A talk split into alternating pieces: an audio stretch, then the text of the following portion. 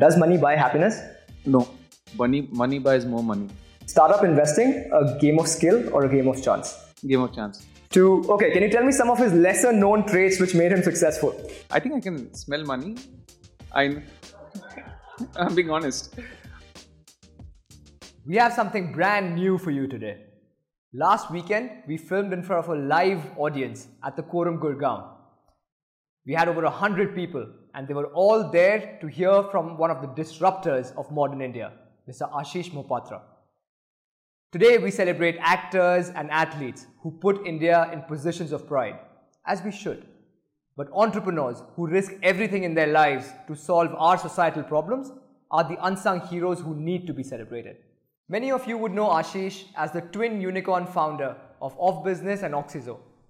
Off Business is not only one of India's few profitable unicorns, but also one of three startups with profit after tax of more than $100 million, all within a decade. Coming from humble origins in Orissa, Ashish truly embodies what it means to be an entrepreneur. To my mind, an entrepreneur is anyone who satisfies two critical conditions. Number one, they have to have the eternal belief that the future will be better than the past. And number two, they forge their will for upward mobility into existence with sheer perseverance. We get to know Ashish, the person, the entrepreneur, and the billionaire. Enjoy this brand new episode of First Unicorn Chats.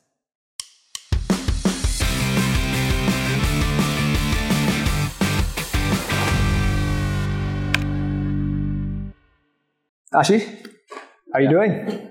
Ah, doing well. Hey, thanks for making it on a Saturday. I just can't believe it that there are so many people around. So, yeah, it was a working day for me, so very convenient to just come from the office, which is um, about three kilometers away, three maybe four kilometers away. Yeah, thanks for coming in. So when I do these conversations, right, I try to figure out that uh, who is this person, right? And I found that uh, the best way to know a person is to try to find out their secrets, Right. right? So in preparation for this conversation, I focused myself. I got to the office. I opened my laptop and, like any millennial, I asked ChatGPT, Ah, "Tell me some of Ashish Mohapatra's secrets." okay. What do you think ChatGPT said to me? Uh, there are no secrets. All right, can we can we see what what ChatGPT actually said? ChatGPT said, "I'm sorry, I cannot tell you Ashish's secrets. He's a respected entrepreneur and a public figure, and I do not want to invade his privacy." So clearly, uh, somebody is teaching ChatGPT ethics. Are you impressed by that? Yeah, very much. All right. So I had to reframe my question, and I reframed my question to, okay, can you tell me some of his lesser known traits which made him successful? Okay, and it uh, go back, go back. Uh, it gave me three, uh, three of your traits. I want to ask you, what do you think the first one is? Lesser known traits. I think uh, um, I have a good memory. Maybe, yeah, good memory. Um, second is, I think I can smell money. I, I'm being honest. Um, I think uh, I'm a good, uh, good sales guy. Okay, let's see, let's see what uh, ChatGPT said. The first one. But how would ChatGPT know that? It says that you're a lifelong learner and uh, you who constantly updates your skills and you've studied over books of over a thousand companies and you read a lot. So that's true, right? I used to. Fair enough. Till I started up, yeah. Okay. What's the second one you said? I said a sales guy. Okay. The second one, let's see. It says that you're resilient, resilient and persistent in the face of rejections and got 73 rejections from investors in six months. Firstly, is that true? Well, to be very honest with you, it um, the first time a question was posed to me, I said something like 50-ish. So the guy who was writing it down didn't want to write 50-ish. It didn't sound right. So he said 55. But the next guy who saw 55, the 55 sounds like a soap bar, right? So it became 60. Okay. And the next time I was asked, is it 60-ish? I, I already knew there was 60 in there, right? So I think it's more than 50. So yeah, it just kind of got extended. So this 70 plus, I think, is a it has the number seven in it. So Okay, that's close enough, right? Uh, all right. What's the third one? It's a sales guy. sales guy, I think I said a good memory. Okay. Maybe this one we know why you couldn't say this because you are humble. So ChatGPT says that you're you're very humble. Uh, you have an egalitarian leadership style. But what actually I don't I b- definitely believe that. Uh, the part I have a harder time believing is you don't have a fixed fixed seat in the office, you don't have a parking space, you travel economy, and you share hotel rooms. Uh, I don't have a secretary. I've never had a secretary, even when I had the option of uh, having one while I was working in a corporate. Uh, don't have a driver at home. Um, so, like I drove myself. Why is that though? I just think that, you know, it just keeps you very grounded. Frankly, a lot of these uh, comforts actually uh, push you away from building things which are more necessities. So, um, if you are into using a lot of those necessities, you will probably build more necessary products and services. That's how I think. No, fair enough. But what about, let's say, opportunity cost of time? So if you're spending time driving, extend hours. Like you can't figure it out. I didn't sleep last night. Really? I, I can I can really extend hours. Now, if you feel a little bit zonky, now people know why. So those are all the questions that we had from ChatGPT, right? Uh, but we'll begin with uh, getting to know a little bit more about you. Right? Uh, you've been somebody who's always set very audacious goals for yourself. Right. And like the 100 million PAT, I actually set it two years back. Yeah, and that when at the time that you set a goal like that, it would seem like a moonshot, right? Ki chaand pe. But I think now there's enough uh, data for the public to see that you're not just somebody who says ki chand pe jana hai, but you're actually like the Apollo missions. You're actually able to break it down into smaller missions. Right. Right. I want to know a little bit about you know uh, your your background, your humble origins that actually built this mindset that I know I have to achieve big, but I also understand I need to break it down into small parts. See, frankly, um, I actually. Um spent my very early years in IIT Kharagpur. My both my parents were academics, my mother was a professor in physics, and uh, my father was a agriculture scientist. And they were both doing their PhD. So I was in Kharagpur. And what happened is, um, this is like um, mid 80s. Okay. Um, so when I was in Kharagpur, the kind of stuff that they used to talk about while at Kharagpur used to be like really, really big. Kharagpur then had a bilateral um, relationship with Russia. So Russia then obviously was one of the biggest superpowers right in the middle of the Cold War. I mean, towards the fag end of the Cold War, used to really fund Kharagpur. So they used to talk about really, really big things, right? And through that, I think I got exposed to different kinds of things that you know a normal kid won't. Because frankly, what used to happen is my parents used to go to uh, study or do their research and stuff like that, and they used to leave me in either a library or with somebody, and I, I used to hear people talk. And uh, as a small kid, I got enthused by it. But then suddenly, what happened is after that, we went back to my small town, which is Cuttack, because my father went back to his institute, my mother went back to teaching, and suddenly Cuttack was very different from Kharagpur. I wanted that Kharagpur, uh, and then it was a really fledgling uh, institute, um, to be rebuilt around me in Cuttack, but it just wasn't possible. And then somebody told me that, you know what, you can actually rebuild it by taking baby steps. So that's how it started. Thinking about saying, okay, how do I, uh, you know, get that kind of knowledge? So I started going to a library next door. There I started picking up stuff and stuff like that. It was always baby steps, one by one by one. And when once I completed the first step, I, re- I realized that you know the second step is a lot more easier and stuff like that. So so nothing by design, but that's where I come from. But the sto- story didn't end there. I mean, I think uh, this is when I was like 10, 11 or so. So what happened after that is, uh, you know, um, I used to go to a um, a very simple kind of a school because it was closer home. And then I realized that uh, one of my friends used to actually, you know, we used to take tiffins from home. And one of my friends actually used to get these huge tiffin boxes delivered to him over lunch. Okay, huge tiffin boxes. And there used to be two people carrying that and all that. And they had really tasty food, right? And I used to always go and share with him. He was uh, generous enough. Then I went and told my mom, Mom, why don't you do this for me? She said, Oh, look, bade log Then I got fascinated with the fact as to what is this bloody bade log thing because I really wanted those tiffin boxes delivered. So I went and broke it down. Okay, and this I, I'm, I'm probably around 11 ish. Okay, 11, 12, whatever. So uh, I broke it down into saying that uh, if you have to be a bade log, then there has to be these seven, eight things in life. Okay? Okay. And the foremost amongst them that was money. That you really need to have money. Second was you need to be interesting. Third is you need to have a active hobby and stuff like that, right? So at some point in time, I used to have more than 12 hobbies. Actually, at the peak, I had 15. Stamp collection, coin collection, postcard collection, sketching, uh, all that stuff, just to become a bade so that those tiffin carriers used to uh, can get delivered. and uh, uh, yeah, uh, it didn't stop there, by the way. Um, so the first thing was obviously to uh, make money, right? So during those days, and I'm talking about now 93, 94, chit funds or micro investments were actually legal, right? And they were looking for good sales guys. Uh, I realized that if you could actually sell these micro investments to retail investors like, uh, I, I, would say, SEC class lower than the people sitting out here, you could really make a ton of money. So that's how I got introduced to business. I became a sales guy when I was in class 8, 9, gradu- gravitating from 8 to 9 and yeah so that those are my origins yes. You know uh, i was actually going to get into the topic of money a little bit later in this conversation but now that you brought it up i have a very pointed question right. Uh, and only somebody who's been in this position of you know not coming from humble means and then having quite a lot of it can actually answer this does money buy happiness?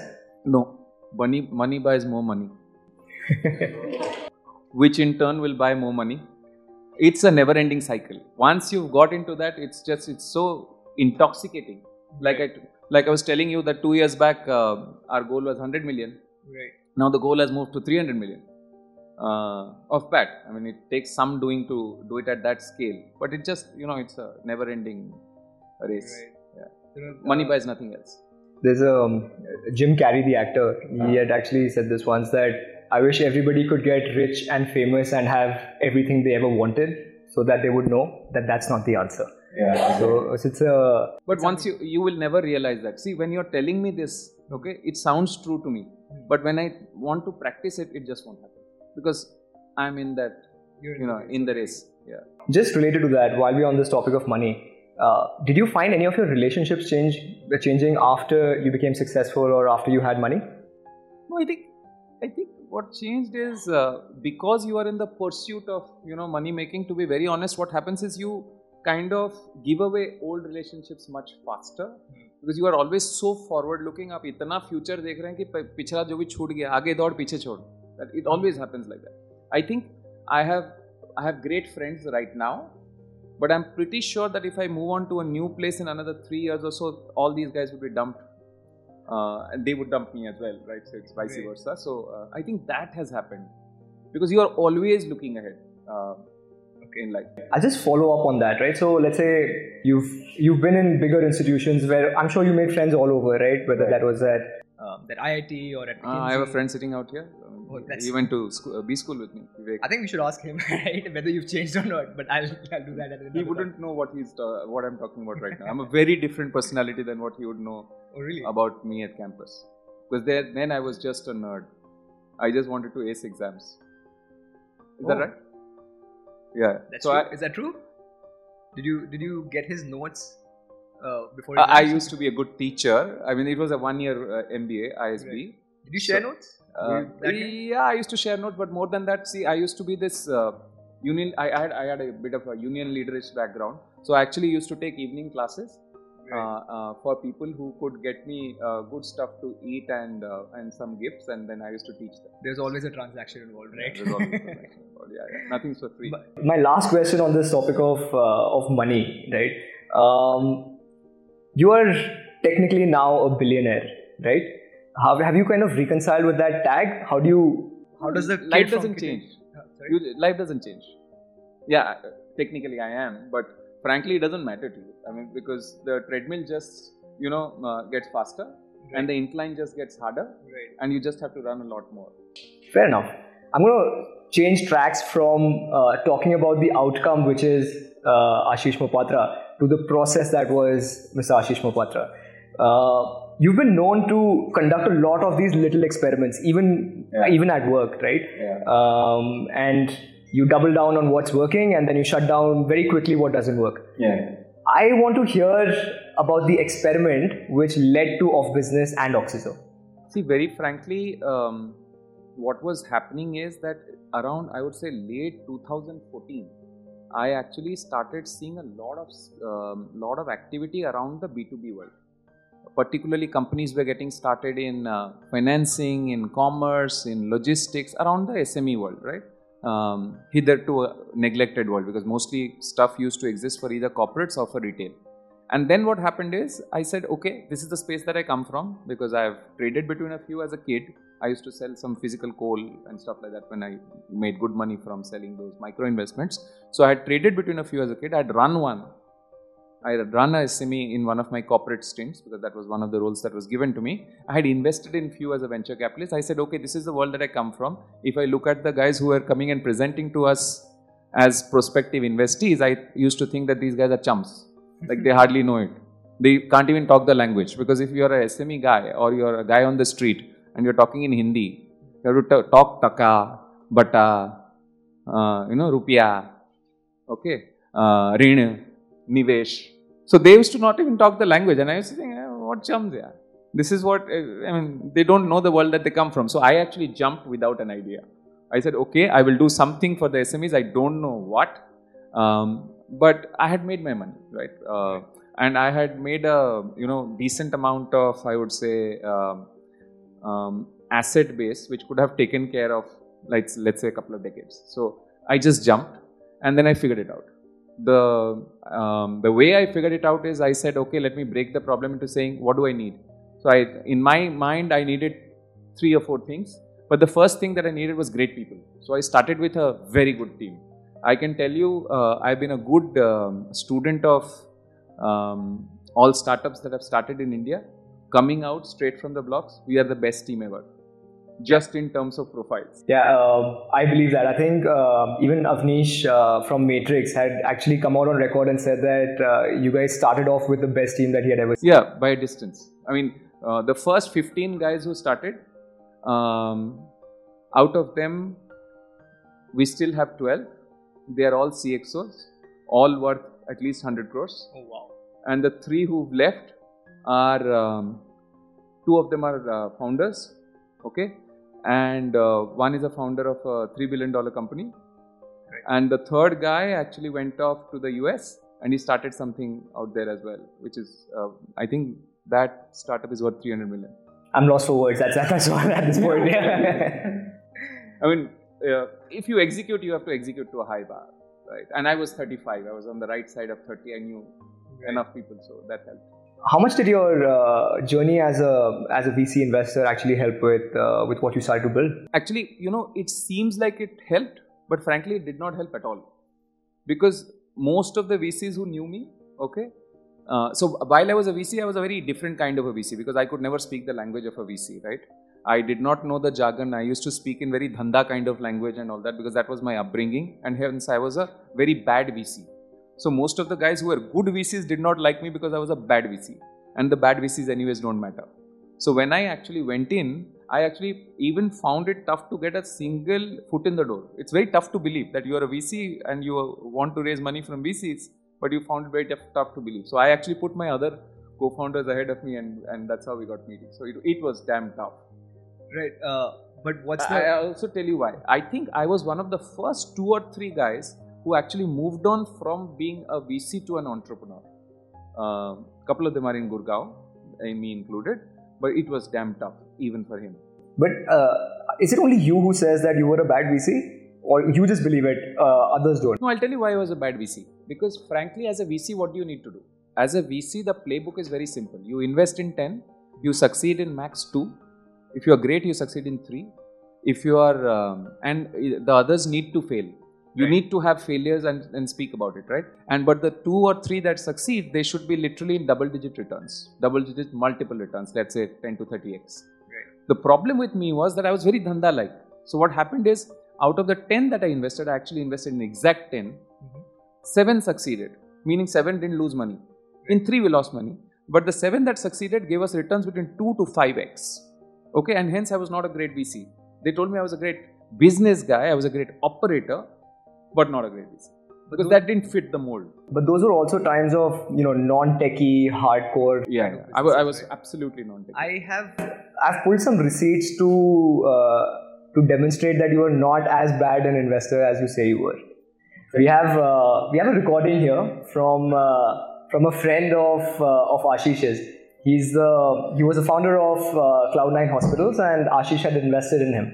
So he has uh, during my conversation with Rohit who is the founder of Cloud9, he said a few words about Ashish. Here goes. but it was actually Ashish um, of OfBusiness, Right. uh, who was the Chamatkari. Um, he's just, I don't mind calling it out pub- in public, he's mad. he's mad uh, in a good way, man. um, so it was Ashish who, you know, built that relatable equation. I had the opportunity of about four term sheets then. Uh, chose Matrix over everybody else because Ashish was that guy who was a complete enabler. So you had actually convinced uh, a founder This is the only company where I made more than 5x. fair enough. Good words.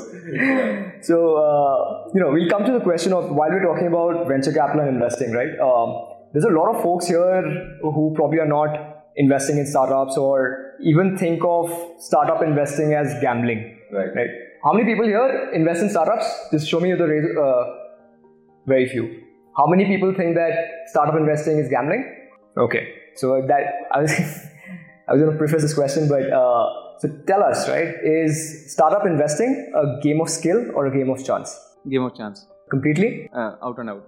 Uh, people who play it are always lured into the belief that it's a game of skill. But I can tell you because I've invested in more than 30, 35, it's purely a game of chance. So why do it then? Why? Uh, Because people love gam- gambling, right? See, there are many vices in the world, right? So you can, I mean, you can chew tobacco, you can drink a lot, you can gamble as well. I mean, it's, it's a vice at the end of the day. People uh, need to have a vice. It's a very clean vice.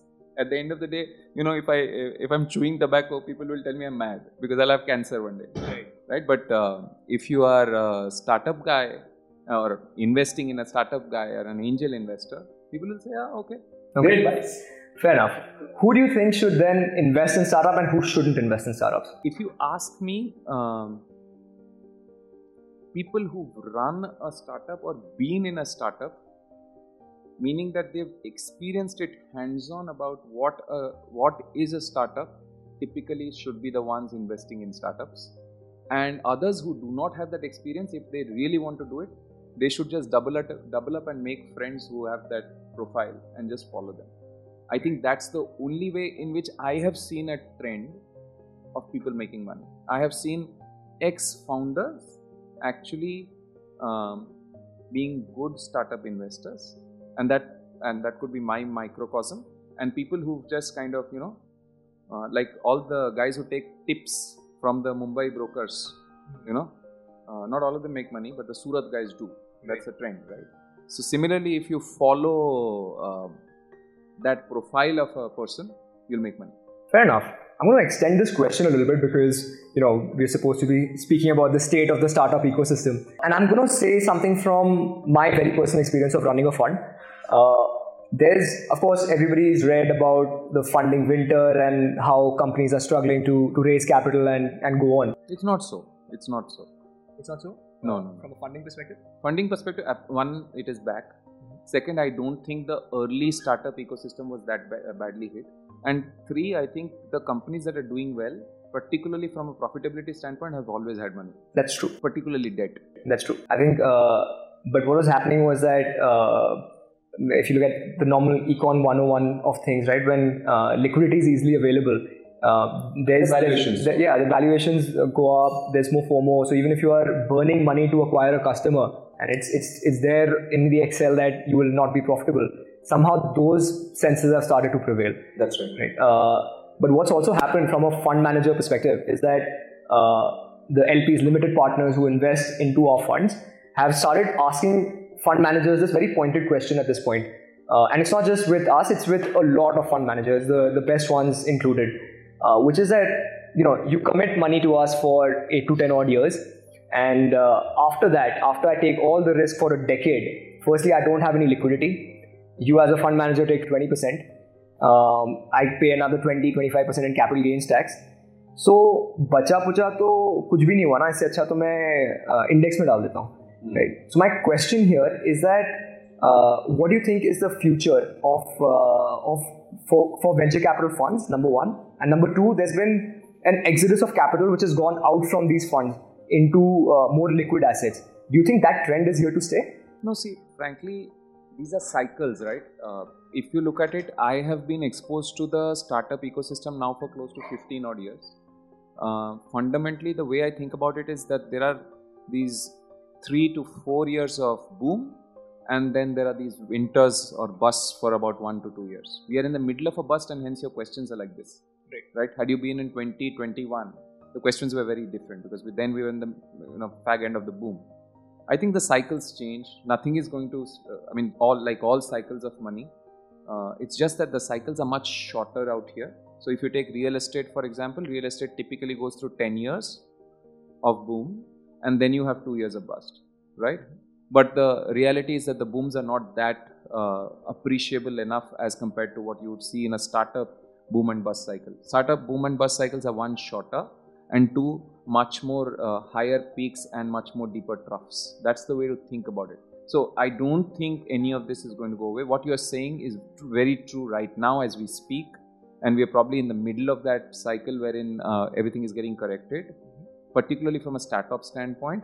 But there are very early signs to say that you know that the curve is going upward as well. Like for example, uh, if you look at it, you look at the state of uh, the Indian public markets; they're just going up uh, if you look at the um, you know the lineup of IPOs right after the uh, general elections.